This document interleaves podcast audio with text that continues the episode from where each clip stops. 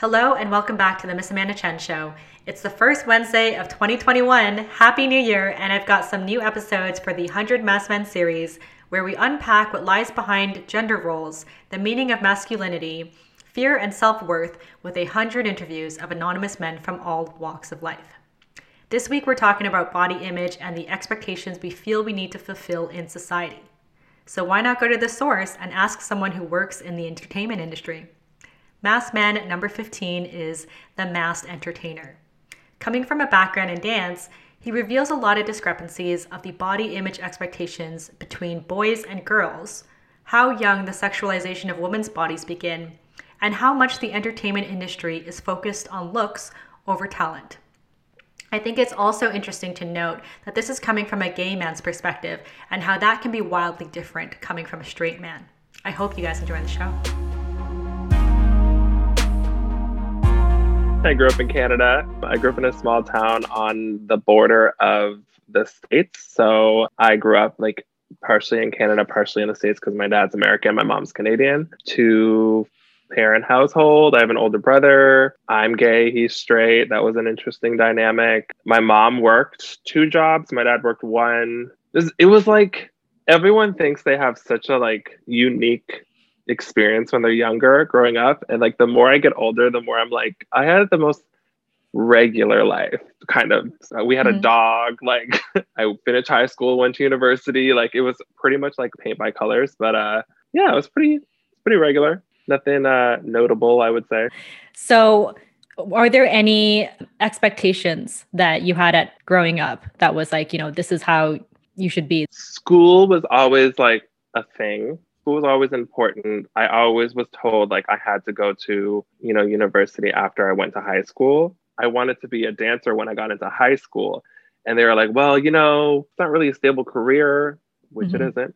And you you can't like really make a lot of money, which you probably don't.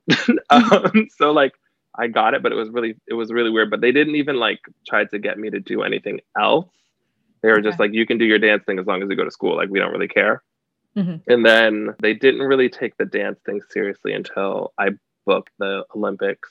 Mm-hmm. And they're like, oh, that's pretty big. Oh, so you can make money off of doing this. Mm-hmm. And I was like, yeah, I've been trying to tell you. But um, yeah, they never they never had any expectations of me when it comes to like career wise. They just wanted me to be like responsible, I guess, and be able to like pay my bills, which I truly couldn't do until like five years ago. so. so how important is it to have a look? And is there like a common look? What is what is is there a new york look and an la look? Like what's what's what do they or what i wouldn't say there's a common look. Okay. I would say there's a common like type. Okay. Like obviously thin is always in. So like if you're a girl like if you you have a big butt and you're you're thin and you've got like a nice shape regardless of what style you're doing you're going to get noticed. Pretty people get noticed. It's pretty pretty privileged, you know, and people who aren't, you know, conventionally attractive have to work harder. That's it's just the way it is and it kind of sucks. The best dancer in the world could walk into a class and do amazing and uh they're not going to get picked for a group or get invited out to dinner afterwards. It's going to be the best looking dancer who walked in the class because everyone wants to gravitate towards that. And it's and it's and it's expected because it is a it's it's an industry based off of like how people look mm-hmm. you know, because we're all we're going to be on TV or we're going to be behind like you know a celebrity, but it's just weird. It's it's weird, and I'm kind of glad I'm not in that world anymore because it's not healthy. Mm-hmm. I've always had like you know I've always been super insecure about like my weight and my size and my looks. I couldn't pick a worse industry. You're in you're constantly in a room with people who have like 17 abs who are like, you know, they just look like they look like celebrities. I'm like, how do you look like that? There's so many dancers that I know. I'm like, what? Why is it fair that you woke up and look like that? That's not fair. And where do I sign up? And that's rude. Like I used to think like that all the time. it's just like ridiculous. I'm hoping that like with with artists like Lizzo and other artists who are hiring people who who look all different, different shapes and sizes. But even Lizzo, like she hires big girls, but I'd never seen any big guys dance behind her. Maybe I just missed the YouTube video, but I ain't seen no big guys. You know what I mean? Like I don't mm-hmm. ever see any. I hardly ever see male dancers that don't have like the ideal body shape. So you think it's more open for women to be of different shapes and sizes, but not for men? Like men have Absolutely. to be the chiseled version. Absolutely. But you know what? If that's men's, you know, cross the bear, that's men's cross the bear. Women have women have it hard enough. So I don't want to like I don't want to like take away from anything like, you know, like good. I'm glad women are getting light. And you know what? If if it's gonna take men a couple of a couple years longer, it should take us hundreds of years longer because of what women have to deal with on a regular basis, especially in the entertainment business. So I shouldn't even be complaining about that. I feel silly for that now. But how yeah. um how sexualized are women dancers? You would say like how much booty shaking like matters, all that kind of stuff. They no one can see my face right now, but like do all of it. open up Instagram or TikTok right now and try and find an Instagrammer or a TikToker without you know, who who has a hundred million followers and who isn't in a bra and panty like half the time. You know what I mean? Mm-hmm. Like it's all it's all it's weird. It's so weird, especially like little girls. Yeah. I don't I don't get it. I just don't get like I don't know. I feel like if I was a parent, I wouldn't let my little girl or little boy watch anything. I'd be like, you're not getting a phone, you're not getting YouTube. I'm homeschooling you and the rest of the world doesn't exist, especially during COVID. I'd be like, listen. so you used to teach young girls dance, right? Mm-hmm. So, how were you able to kind of educate them about themselves and their bodies or to keep their give them confidence, you know, as they're growing up? I didn't really feel it was my place to like educate a young woman about her body. I don't think uh, I don't mm. think women should hear about anything educational about their bodies specifically like coming from men just because like I don't think my opinion counts. Okay about like how what what you should do with your body is what you should do with your body like don't ask me i don't think i should i don't think i have a say mm-hmm. or should have a say but you know i remember i would have little girls of like all shapes and sizes and i wouldn't i know i wouldn't give anybody preference and i know that i would also like make sure that i'm complimenting everyone equally as much as i can yeah, I didn't really.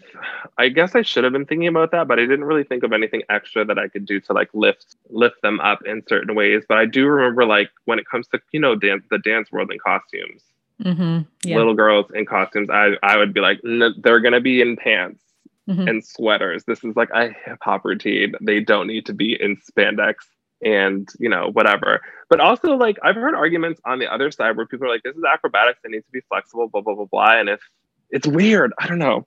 I feel like there's always two sides to everything.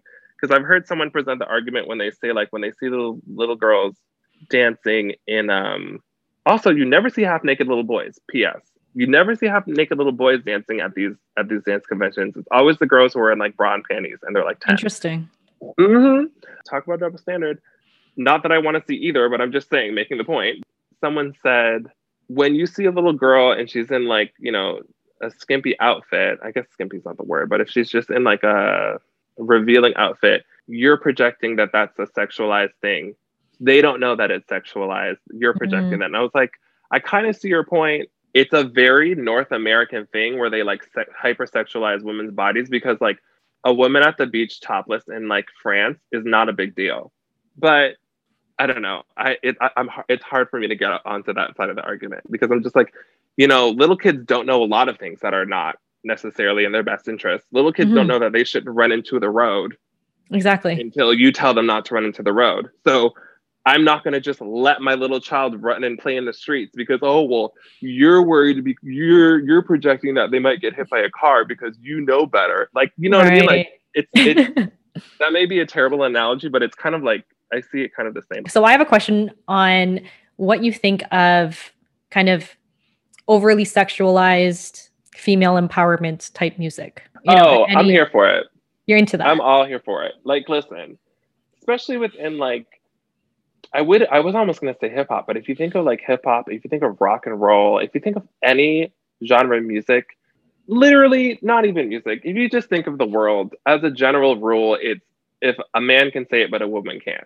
Right. I can find you dirty songs in any single genre, specifically excuse me, specifically rap music and rock and roll probably, where they're saying, you know, all of these same things about women. But the second a woman says, you know, I like that too, and this is what I want, then it's an issue. It's like, it's the most obvious form of sexism I could, like, you should be ashamed, like, men who have something to say about it, but they also listen to, like, you know, hip hop and stuff, like I'd be like, no, I don't even want to hear it from you. Like you should be ashamed. Like you're listening to like Lil Wayne, you're listening to Drake, you're listening to all of these people. They all talk about objectifying women and what they're going to do to women. But a, a, woman says she wants to do something and she's going to like it, and that's the issue.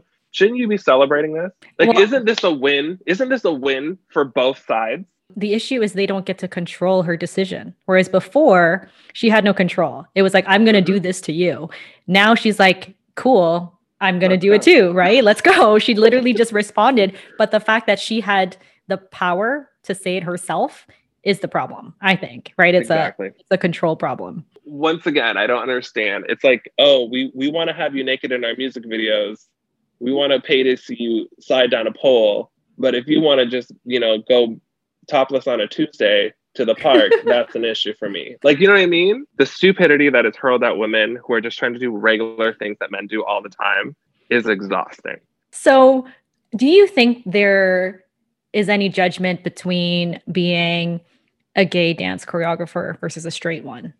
Because I feel like there's a lot of allegations now on, you know, straight male dance choreographers from you know kind of seducing their dancers and all that kind of stuff in comparison. There's there's been some allegations on gay male dancers though. First i won't name names because i don't know like whatever happened but like there's been i've seen a couple Really? Some in Toronto, some in in in LA. Like I've seen a couple like claims come forward, but it's mostly obviously it's mostly the straights.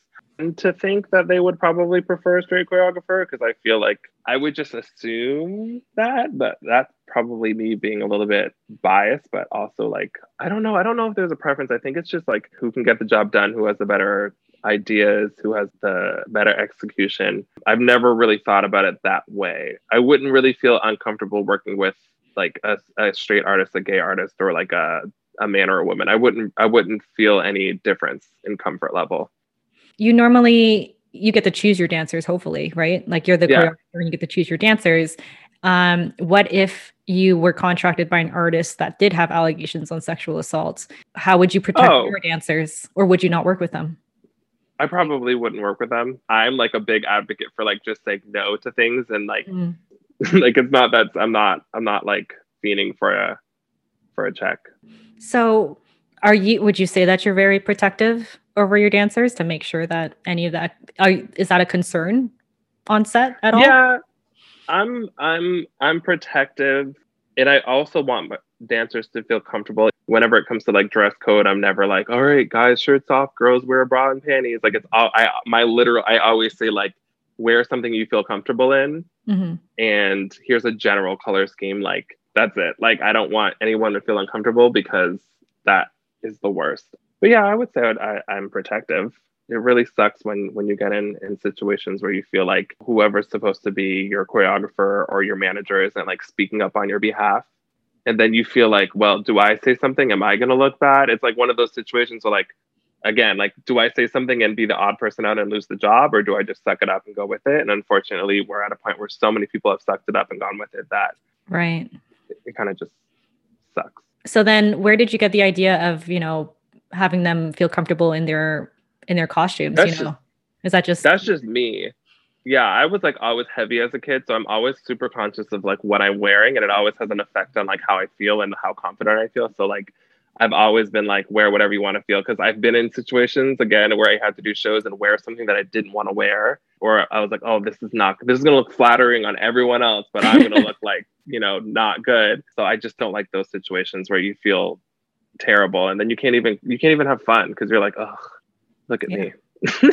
Actually, don't look at me. so I have a question on terms of your self-worth when you go to maybe like a drop-in dance class and you know mm. you wait for the end and it's kind of like an audition where the teacher like selects oh. you know these top 10 people to do a little mini performance do you do you get pride from being selected you know what is what is that situation like i would say like 10 years ago i would yeah. Like, but nowadays, as soon as the routine is done and we've gone over it a couple times, you know, that 10, that, that 15, 20 minutes at the end of class where people are just doing it, I will leave. I'll be like, I got the routine. I came here to learn a routine and to dance. I don't, I didn't come here to put on a show. I don't care.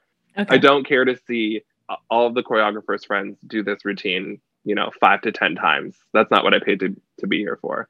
It's funny because this only started, I feel like it all started when people were posting videos online.